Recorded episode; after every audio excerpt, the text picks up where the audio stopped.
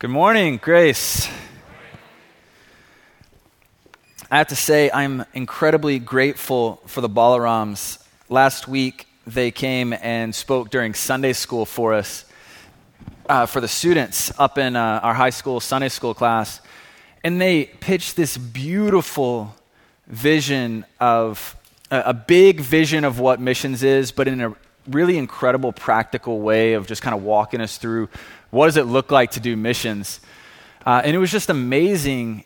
Uh, and I sat there just praising the Lord that these are the sorts of people that, that we send out and that we get to partner with. And they're going to the ends of the earth in really tangible ways. And then they would come and they'd actually share this stuff with the students of grace. And it was so cool. And I thought it was particularly appropriate because our student ministry, this coming Saturday, uh, many members of it at least, are going to be heading down to Mexico for our annual Mission to Mexico trip. And so um, I love that it was an opportunity to kind of prepare the hearts for a lot of these students. And with that said, since we are going to, uh, to Mexico on this trip, I would love to invite you to pray for us. Uh, apart from God's work on this trip, it will be a f- gigantic fail. And we want the Lord to work and do incredible things. Ultimately, we want to encourage, bless, and build up the church we're going to be partnering with. And so we would love your prayers. There is going to be a table in between services right out there that has a prayer guide uh, that we wrote up. And so if you would please pray for us, we would appreciate that so much. Well, today we are going to be continuing our study of the book of Mark. And I had the joy and the privilege of being able to stand before you and actually bring you the word today. And I'm incredibly excited about that. And part of the reason I'm excited is because we are going to be looking at a very familiar passage. A passage that's so familiar that many of us have somehow memorized it in the old King James Version. Render unto Caesar that which belongs to Caesar. So that's what we're going to be looking at today. And um, even though this is a familiar passage, I want to encourage you to resolve to open your ears and your eyes and your heart to what the Lord might do this morning. If you're anything like me, then you probably need to hear what the Lord has for you this morning. Uh, even though this is a familiar passage, it is a good one that we need to wrestle with. And oftentimes, even because a passage is familiar, we can even miss really what the point of the passage is all about. When I first began to study this passage, after my first read through, I was like, well, I'll tell everybody to pay taxes and we will go home, eat lunch early. But of course, there is so much more going on in this passage than taxes. Taxes is in view here, but it's not at all the point of what's going on and what's being communicated to us here.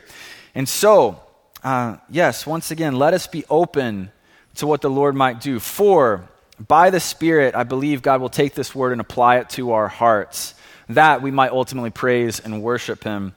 So, Spirit, speak to us.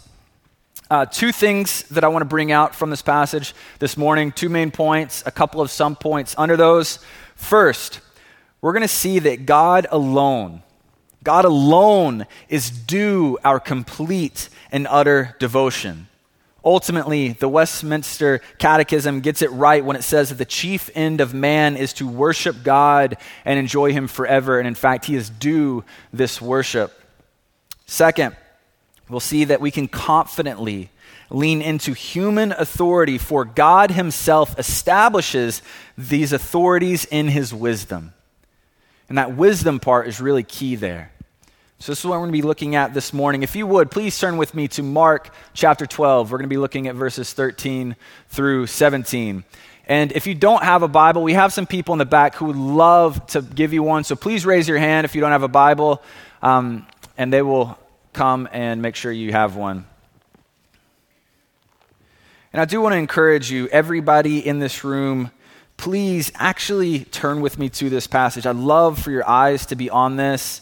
I love that you might trust me and be willing to just hear me speak, but I would love for us to be people who are actually having eyes on pages and feasting on this word together. Mark 12, verses 13 through 17.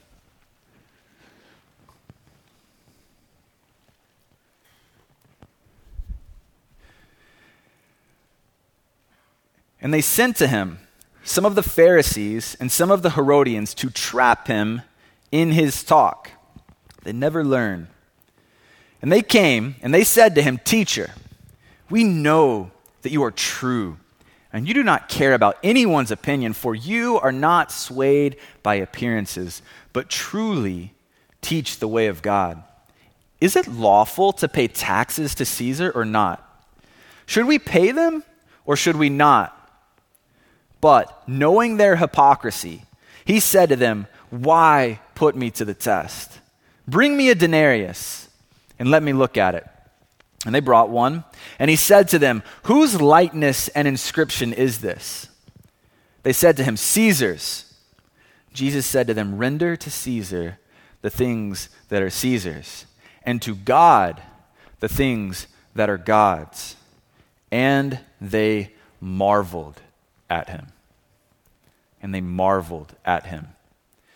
Once again, first point I'd like us to see this morning is that God alone is due our complete and utter devotion. God alone is due our complete and utter devotion. I think that this is what this passage is really all about. Another way to put it is that God alone is worthy of our worship, but also he alone is due our worship. He actually deserves our worship, and we should give it to him.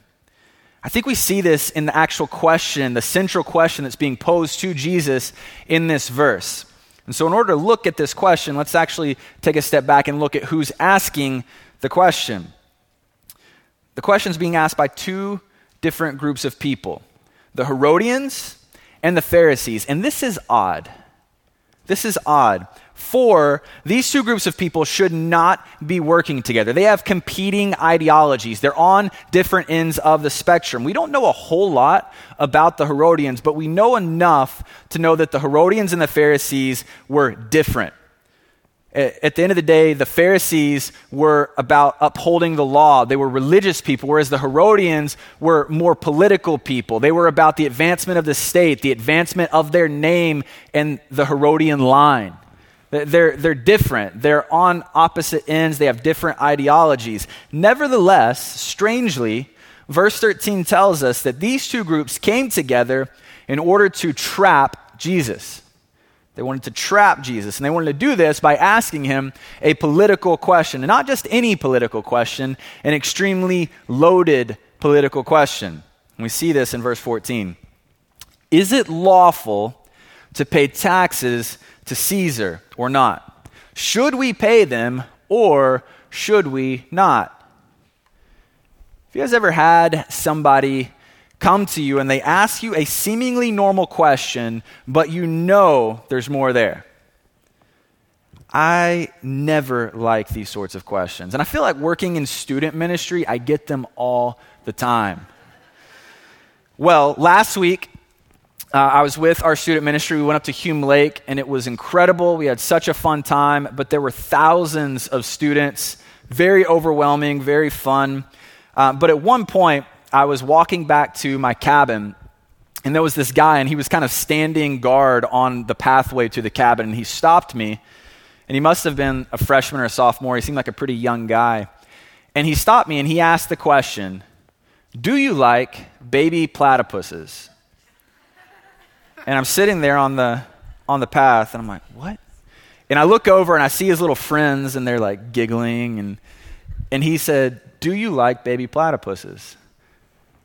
And at that point, my shoulders kind of dropped because I realized that no matter how I answered this question, I was about to look really stupid. If I answered yes, he was going to come up with something witty and I was going to look stupid and his friends were going to laugh. If I answered no, he was going to come up with something witty and his friends were going to laugh. It was a loaded question. I did not like that moment. So, what did I do in all of my wisdom as an adult, as a leader, as a counselor, as somebody who should have some good answer in this moment? I go, uh, and I walk off like this. And as I was walking off, I heard him utter under his breath, well, I guess we aren't friends then. I was like, Well, I guess not. it was a loaded question. Well, a similar thing is happening here to Jesus. He's getting a loaded question, but he is able to see right through it. He's able to have true eyes to see what's being asked here. And what does he do? Rather than answer it, he does something very interesting. Jesus gets to the why of this loaded question, not by just answering the question, but by giving an object lesson. Jesus asks for a denarius. A denarius, a coin. And, and this is a, a coin that's used to pay a particularly divisive Roman tax called the head tax. And this tax is a particularly divisive tax in part because of the actual coin itself. The coin uh, has a picture on it, and it's a picture of the current emperor Tiberius. And there's also an inscription on the particular coin. Uh, the, the inscription reads Tiberius Augustus Caesar, son of the divine Augustus. So there's this coin, and it has a picture of Caesar, and it has this inscription Tiberius Caesar Augustus, or Tiberius Augustus Caesar, son of the divine Augustus. There's really no way around it.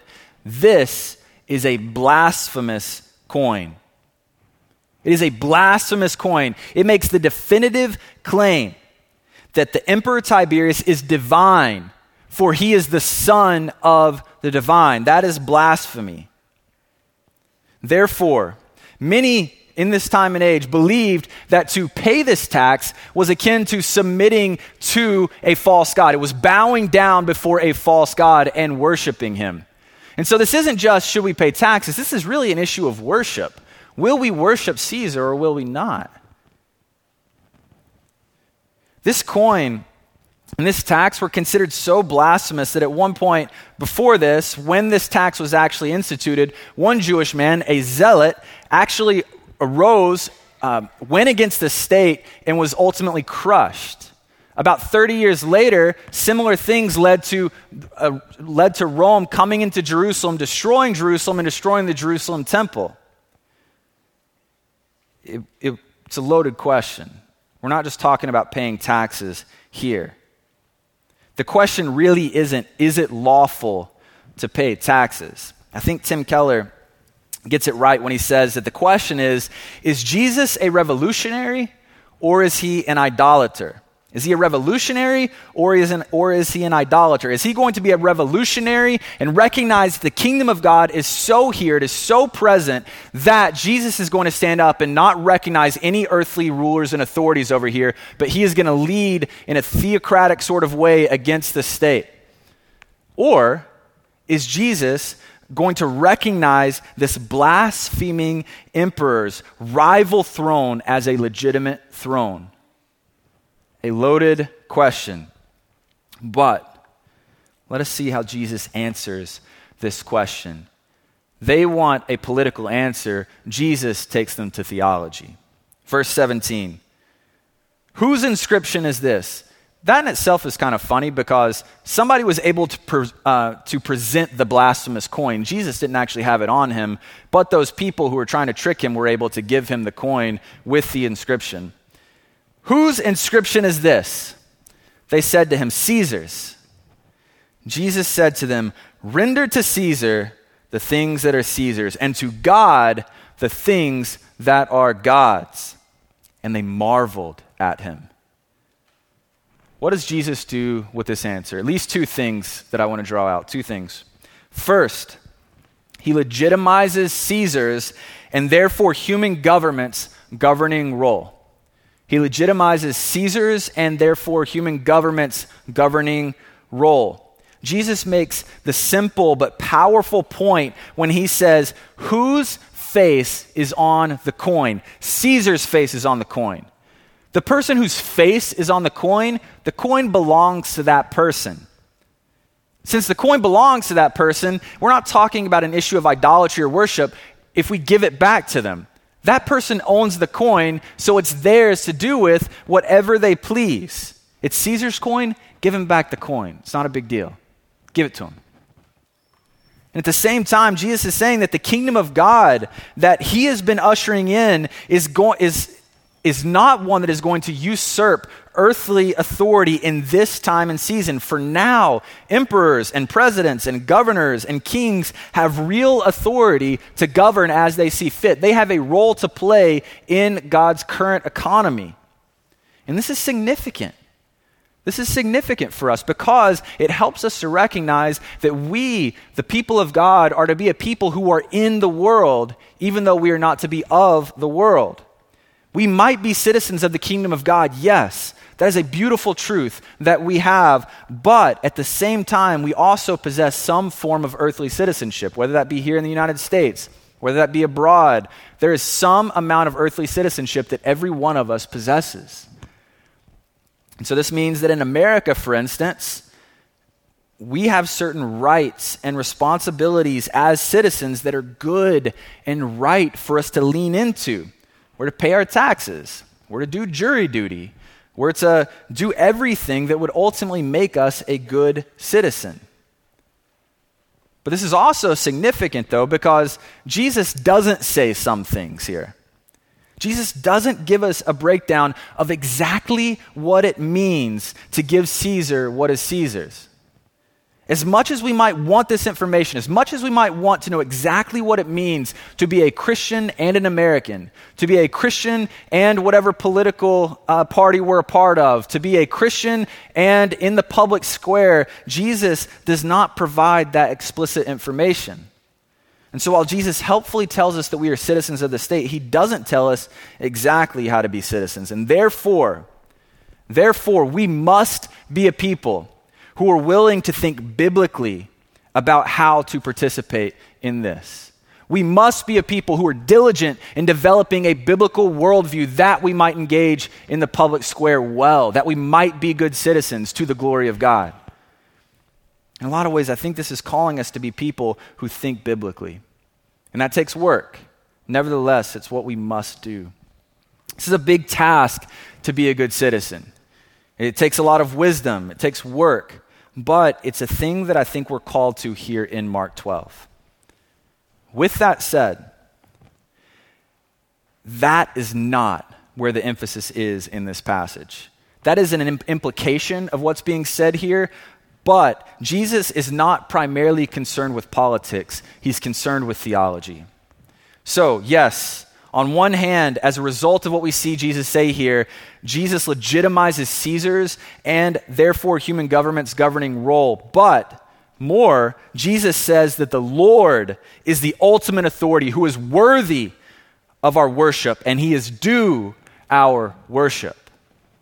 Jesus says the Lord is the ultimate authority who is worthy of our worship and due our worship. This is what everything is pointing to in this passage. Yes, we render to Caesar what is Caesar's. What is Caesar's? Coins. Give it to him. Pay your taxes. Yes. But we are to render to God what is God's.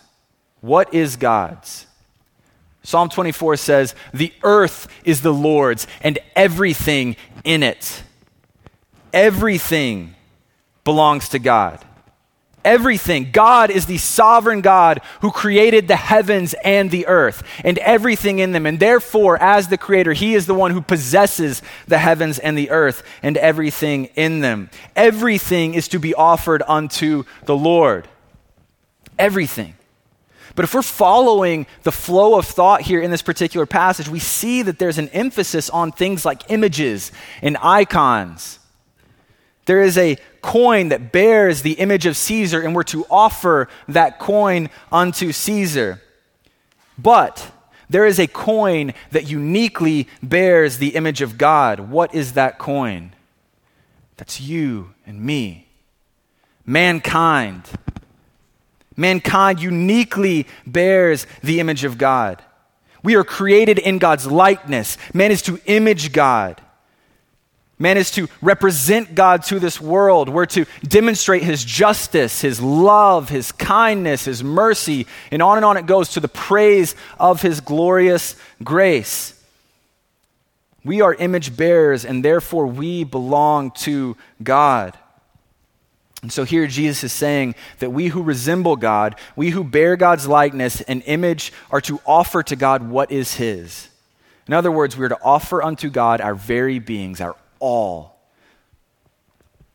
We are God's, so we give ourselves fully to Him. Discipleship has been a theme throughout the book of Mark. Um, we've seen it come up over and over again in our preaching and teaching here as we've been reading through Mark. Um, once again at Hume Lake last week, it was so beautiful. That was really the theme of what Hume was going for. They had us look at, uh, at Peter's life. And, and really, the consistent message was is what does it mean to be a follower of Christ? Well, it means you drop your nets and you follow Christ. You're all in. You give up your life. You lay down your life. You die to yourself and you live to Christ. It's this sort of all in mentality. Christ is the captain of our ship. And I think we see something being communicated very similarly here to us in Mark 12. Drop your nets and devote your entire self to God in worship. We belong to Him, therefore, let us offer ourselves to Him. N.T. Wright, commenting on this passage, says um, when Jesus says this, he says, You better pay back to Caesar in his own coin, but you also better pay back to God in his own coin as well. We are God's coin. So therefore, let us offer ourselves completely and wholly unto Him. I think the picture that we're seeing here is really one of alien citizenship. Alien citizenship. As Christians, we are people who are called to live in this earthly kingdom, but our primary citizenship is not of this world.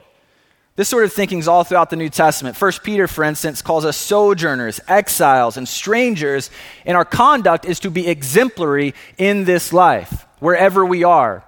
We're to be the aroma of Christ. We're to reflect his beauty and his character. The gospel says that when we were saved by grace through faith in Christ alone, that we were people who were transferred from the kingdom of light or darkness to the kingdom of light. The book of Hebrews tells us that we are people who have a better home and a heavenly city that we long for. And now, 2 Corinthians 3 tells us that as a result of Christ's saving work on the cross, we who belong to Christ are being transformed from one degree of glory into another, into Christ's image. We're being prepared to take on our full citizenship of the kingdom of God. All of this, I believe, helps us to recognize what Jesus is saying here. We are aliens. We are here in this kingdom for a time and for a season. And while we're here, we render to Caesar what is Caesar's. We, we be good citizens, but we do this to the glory of God, recognizing that our primary allegiance is not to a king, but to the king, the king of kings. Our citizenship is truly in the kingdom of God. And so, in light of all this, I want to just draw out two implications. First, in light of Mark 12, verses 13 through 17, we must seek to recognize that there isn't any part of our life that is off limits. There is no part of our life that is off limits. When Jesus says render to God what is God's, he doesn't make exclusions. Being created in the image of God means that we all have worth, value, dignity, and purpose, but it also means that we belong to God. We are not our own. We are not on our own to do whatever we will. We belong to God. And God calls us not only to offer part of our lives, but our entire being. And this is true of every single person who has ever lived. Every person is created in the image of God, and therefore they are to offer unto God what is His. How much more true is it then for us, the people of God, who not only bear the image of God, but also bear the name of God? For God in Christ has reconciled himself, reconciled us to himself and adopted us into his holy family. Yes, surely we should be a people who offer ourselves wholly unto him. And therefore, let us lay aside every sin which clings so tightly. Let us offer our marriages, our finances, our children, our politics, every single part of us, especially those parts of us that are hard to offer unto the Lord, unto Him. Let us lay them down at the feet of Jesus. Maybe a great place to start would be praying that the Lord would reveal what these things are for us because we all have them. I think that's the sort of prayer that God would love to answer for each and every one of us. What is it that we are not offering? What is it that we have that is off limits to the Lord? I believe Jesus is calling us to live our lives coram deo, before the face of God. We are to live our entire lives in the presence of God, under the authority of God, to the glory of God. Lord, help us in this. So that's the first implication. Second, Jesus is calling us to render to Caesar what is Caesar's, yes, but not to render to Caesar what is God's. We do not render to Caesar what is God's. I personally have a great concern for it seems that many Christians have a greater allegiance to state than to God. To quote the great philosopher, rapper, theologian Lecrae, you are a Christian first. I think Jesus is calling us here to exceptional participation as citizens, wherever we are, but he is not calling us to render to Caesar that which is not rightly his. You are made in God's image. Therefore, do not render to the Republican or the Democratic Party that which does not belong to them. Do not render to a flag that which does not belong to it. Do not render to a relationship, a person, a sin, or anything that which does not belong to it. Render to God what is God's. Our allegiance must first be to God. Once again, Lord, help us in this my hope is, is that as we consider this latter phrase, render unto God what is God's, that we would be convicted, but we would also be compelled to greater faithfulness. We would see Christ as worthy of dropping our nets for and follow hard after him, that we would render him our entire lives. I hope that's a result of this. But my hunch is, is that we might struggle a little bit with that first phrase, render to Caesar what is Caesar's. I think that this comes at a particularly appropriate time at this particular point in human and American history. In the past few weeks, we've seen all sorts of headlines come up in our news. Things that say um, things like Christian bakers fined $135,000 for discriminating against same sex couples seen a SCOTUS ruling in favor of legalizing same sex marriage. Planned Parenthood, a tax supported agency, harvests and sells organs.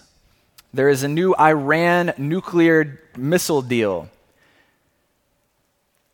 Raylan and I have had to wrestle a little bit lately with what does it mean to render to Caesar what is Caesar's? We just got hit with a huge bill from the IRS where we had to pay a bunch of money in taxes. And we recognize that part of our taxes are going to fund things that we do not agree with. What does it look like to render to Caesar what is Caesar's? How can we do that? This seems hard. Can we render to Caesar what is Caesar's? What are we to do? Well, this leads to the second point that I'd like to make this morning. The wisdom of God empowers God honoring submission.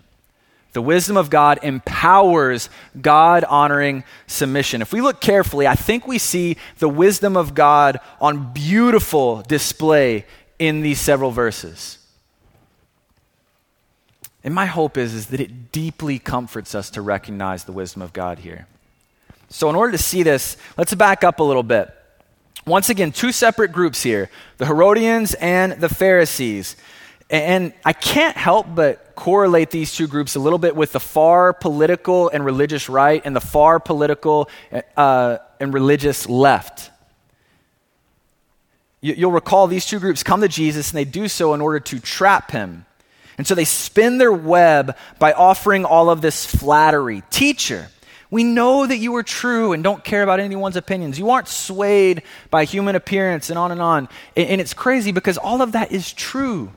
They are giving good theology. They're telling us true and accurate things about Jesus. But they're doing it in order to flatter Jesus. How do you know somebody is trying to manipulate you? They try to flatter you. One of the things you can do to sow distrust in me is to come and lavish compliments on me. I immediately think there's an ulterior motive there. And Jesus sees this and he, and he recognizes what's going on here. And so they lavish their compliments and they ask the question Is it lawful to pay taxes to Caesar? Once again, loaded question. And it's meant to trap Jesus. It alienates the Jewish people if he says yes, and it makes him an enemy of the state if he says no. It's a perfect question. It's a perfect question. There is zero wiggle room. If he answers yes, he's doomed. If he answers no, he is doomed. You have to imagine that the Pharisees and the Herodians were smug in thinking that they finally came up with something to trap Jesus. They got him with this question. It is a good question. A few years back, I was attending Talbot for my master's, and they had us do all of these different personality tests. And one of the personality tests was particularly hard for me. It was a yes or no test. And so they would ask us things like Do you have a dog? Yes or no? Uh, do you see invisible people? Yes or no? And then they asked this one question. It was particularly difficult for me. They said, Do you have a healthy sex life? Yes or no? And I was, okay. And, and this was difficult for me because at the time I was single, I wasn't having sex, and I was pursuing uh, personal obedience and holiness as best as I possibly could. And so I'm like, what am I supposed to, an- how do I answer this question? And I sat there for like 10 to 15 minutes with my, my hands like this on my head, going, I don't know what to do here. Because at first, my initial reaction was is to mark yes. Okay? But then I thought, I'm at Talbot. What if the people reading this think, well, by marking yes, he means that he's actually having sex in a way that is not appropriate and not in keeping with uh, the gospel. We should kick him out of Talbot. And I was like, okay, so I'll mark no. But then I thought, well, what if the people who see this are like, he doesn't have a healthy? What does that mean? Does that mean he's off doing all sorts of crazy bad stuff? And I was like, okay, well, I can't, I obviously can't mark no. And so I go back to yes. And then I just, I weaved this thing in my mind where I couldn't mark yes or no. I was like Vizzini from The Princess Bride going back and forth and back and forth. And I was stumped. After about 15 minutes, I finally marked yes and I put an asterisk on a Scantron and wrote, I put yes because I think that I have a healthy sex life. For I am not having sex, I am pursuing personal holiness, and I'm doing my best to trust Christ as my all in all. I recognized that I needed an other category here. I very much needed an other category. It's funny, as I think about that, that must have said more about my personality than if I marked yes or no on that test. Well, what I want you to see here is that when Jesus answered, render to Caesar what is Caesar's and to God what is God's, he marked other. He marked other. Jesus recognized their game and he refused to play along. They wanted a political answer, he gave them a theological answer. Now, notice the outcome here. This is stunning. The outcome of all of this is verse 17. And they marveled at him. They marveled at him. Notice that strong word. They didn't just think that it was a good answer, they marveled at him. They were left speechless, awe. They marveled at him. It's a beautiful thing to imagine here. You have these two competing groups. They come together in their hatred for Jesus. They want to see him burn, so they come up with the perfect question to get him. They know that he is dead, he's done and they come and they ask it. They're doing their evil cartoon laugh and they give him the question and he leaves them speechless. They marvel at him. I think it's striking here. Every account uh, every account of this story told in the Gospels includes that these two groups came together in order to trap him, that they were separate groups. They came giving him flattery. They um, they were conspiring against him in order to trap him, and then the end result in every one of them was marveling. I think all of this is put there before us that we might see on display the wisdom of God revealed in Christ. This should be encouraging for us. We see God's wisdom on grand display here. And not only that, but in his wisdom, Christ uttered the words, Render to Caesar what is Caesar. And he therefore gave us this general rule in how to interact with government. Render to Caesar what is Caesar's. We give to Caesar's what is Caesar's. God, in his wisdom, has established this sometimes difficult rule to follow Jesus didn't have a lapse in wisdom when he said that first phrase. He didn't think that we were only going to focus on the latter phrase. No, He said this in his wisdom. Not only that, but we can see if we look at Scripture that, that government is a part of God's wise plan for ruling this earth in God's stead. Romans 13 and 1 Peter 2 tell us that part of God's wise plan is to establish government, to do things like bear the sword and maintain peace and so on. Daniel 2 shows us that God alone raises up kings, nations, and governments, and God alone tears down kings, nations, and governments. In his wisdom, God establishes these authorities. And this is good news for us, for we can trust the goodness and wisdom of God. And so we can therefore lean into these things, even if it's hard. It is t- entirely true that governments have abused their power. And it is entirely true that there is an appropriate time to rebel against the government. But Scripture explicitly guides us very loosely in these matters. What we know is, is that we must never render to Caesar what is Caesar's or what is God's. We must never outright sin. When government functions rightly, it is to be an upward facing mirror. It is to be something that reflects the character of God, particularly his justice, his mercy, his, his glory, ultimately. But oftentimes, the government doesn't reflect God, God rightly. And in those times, it can be terribly difficult. Our job, though, is to move forward in faith, rendering to God what is God's.